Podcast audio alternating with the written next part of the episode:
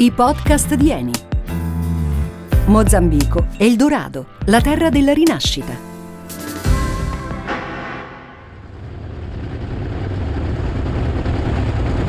Julian Baylis, seduto non troppo comodamente su una camionetta in movimento, sta per arrivare a destinazione, o meglio, a una parte della destinazione.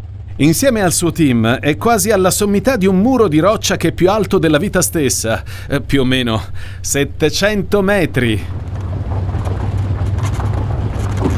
E in quel momento gli vengono in mente tutte le frasi motivazionali più scontate, simpatiche a volte, ma forse inutili. E perché? Perché l'importante quando vuoi raggiungere qualcosa di estremamente complesso è farlo e basta.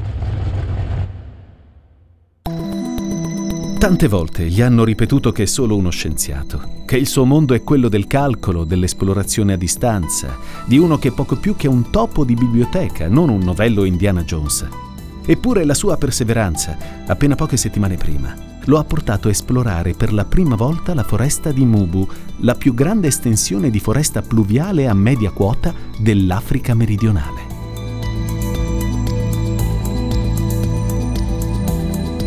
Il dottor Baylis è uno specialista della caccia a foreste pluviali segrete, lontane dagli occhi della gente comune, dove poter individuare e valorizzare biodiversità rarissime, mai studiate da nessun altro.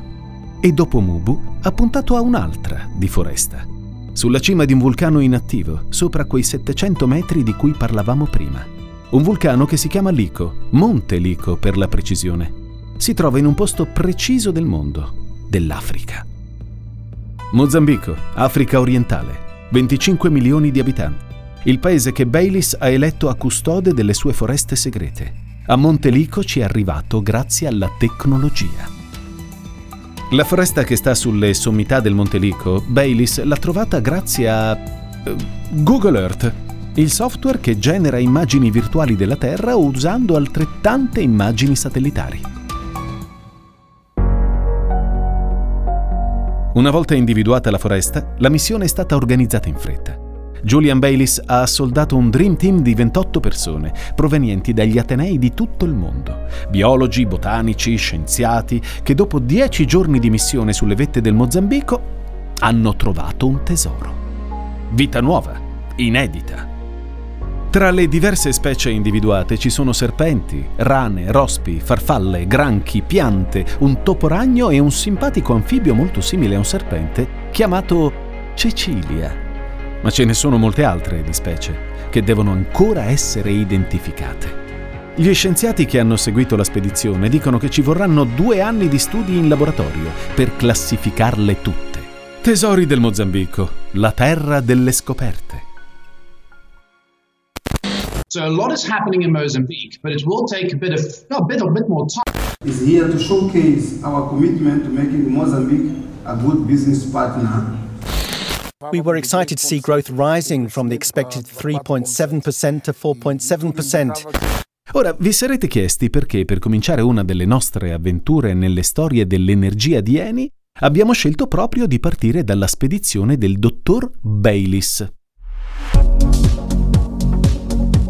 Beh, eh, lo abbiamo fatto perché la sua scoperta, la foresta che ha individuato su Google Earth e in cui nessuno si era mai inoltrato, si trova in Mozambico, come vi abbiamo detto. L'abbiamo chiamata Terra della Scoperta, non soltanto per via del Monte Lico e delle sue biodiversità.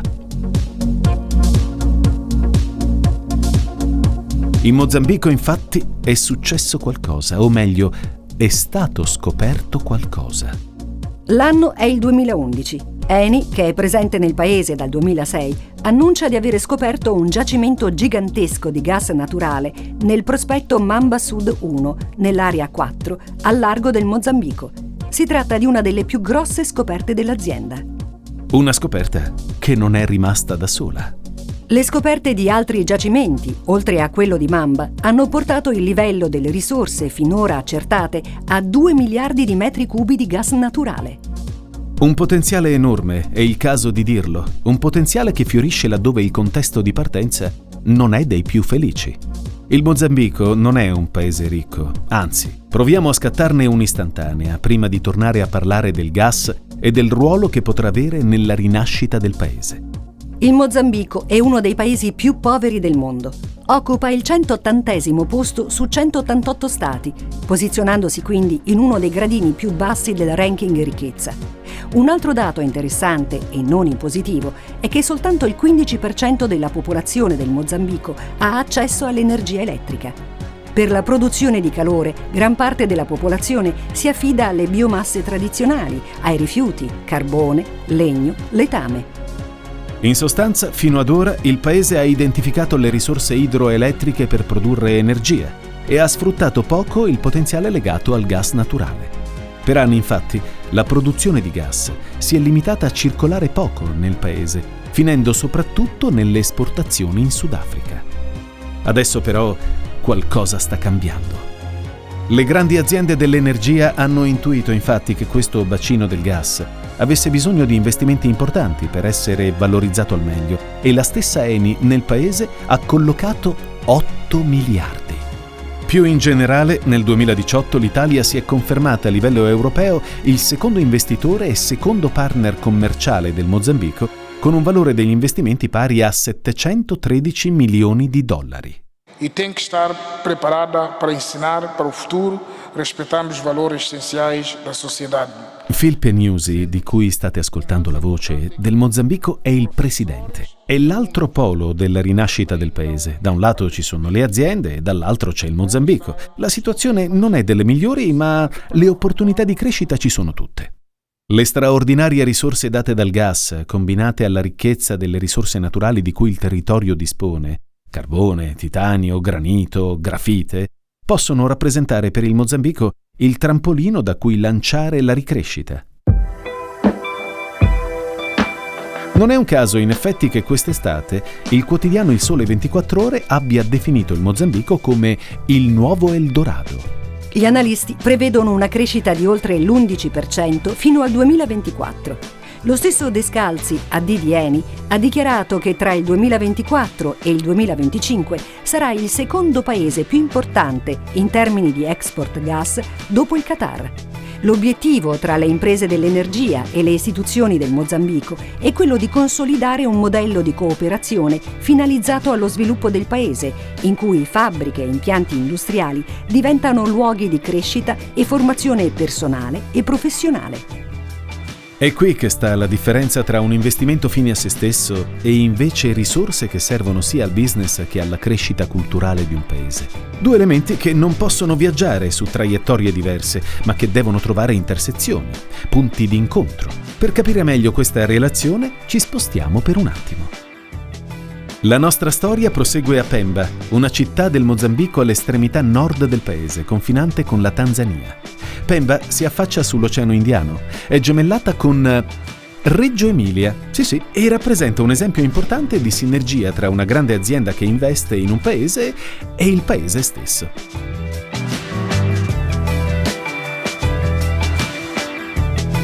A Pemba, e precisamente nel distretto di Pakitekete, è nato qualcosa di importante. Si tratta di uno dei quartieri più degradati della città dove la frequenza scolastica dei più piccoli è praticamente assente. È infatti per questo che Eni ha lanciato un progetto scolastico. Dunque, il progetto scolastico a Pemba, eh, nel distretto di Pakitekete, nasce per offrire strutture materiali didattici, ma soprattutto opportunità di divertimento ai bimbi in condizioni disagiate. Eh, non dobbiamo dimenticare che il quartiere è il più antico della città, un centro di pescatori, eh, ma al tempo stesso è anche il più degradato.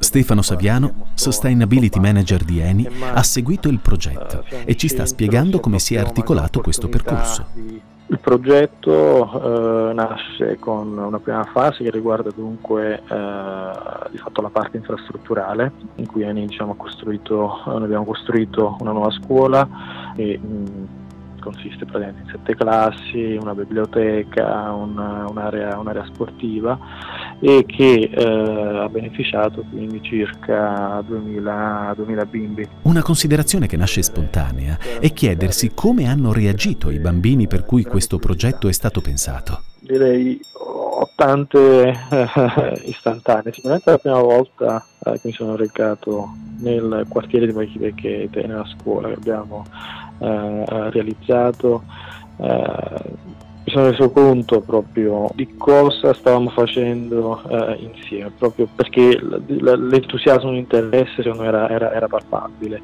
Un altro ricordo è eh, legato alle, diciamo, all'aver avuto possibilità poi di, di, di partecipare un po' alle attività, eh, diciamo, chiamiamole extracurricolari, che, eh, che, abbiamo, che, abbiamo, introdotto verso la scuola, quindi eh, vedere l'entusiasmo dei bambini nel giocare a basket per esempio, lì dove prima non c'era neanche un campetto, oppure diciamo, l'impegnarsi nel recitare eh, una poesia o nel partecipare diciamo, a un pezzo eh, teatrale, diciamo, sono proprio delle, delle immagini che mi, restano, mi, restano, proprio nel, negli occhi.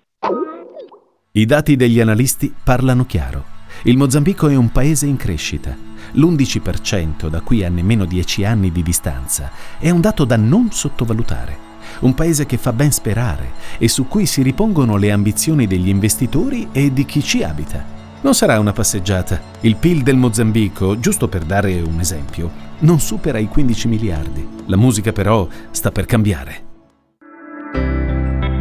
E così siamo arrivati in chiusura di un'altra delle numerose storie sulla rotta dell'energia di Eni. Questa volta vi abbiamo raccontato di una terra in crescita, il Mozambico, il nuovo Eldorado, una finestra sull'Oceano Indiano in cui la grande quantità di gas naturale ricoprirà un ruolo importante per la rinascita del paese. Una gemma che è pronta a brillare tra preziose risorse naturali e vulcani inattivi che nascondono foreste nascoste.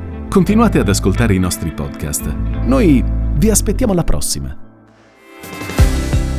Avete ascoltato i podcast di Eni, progetto radiofonico e adattamento a cura di Cast 4. Scarica la collezione completa sul sito eni.com.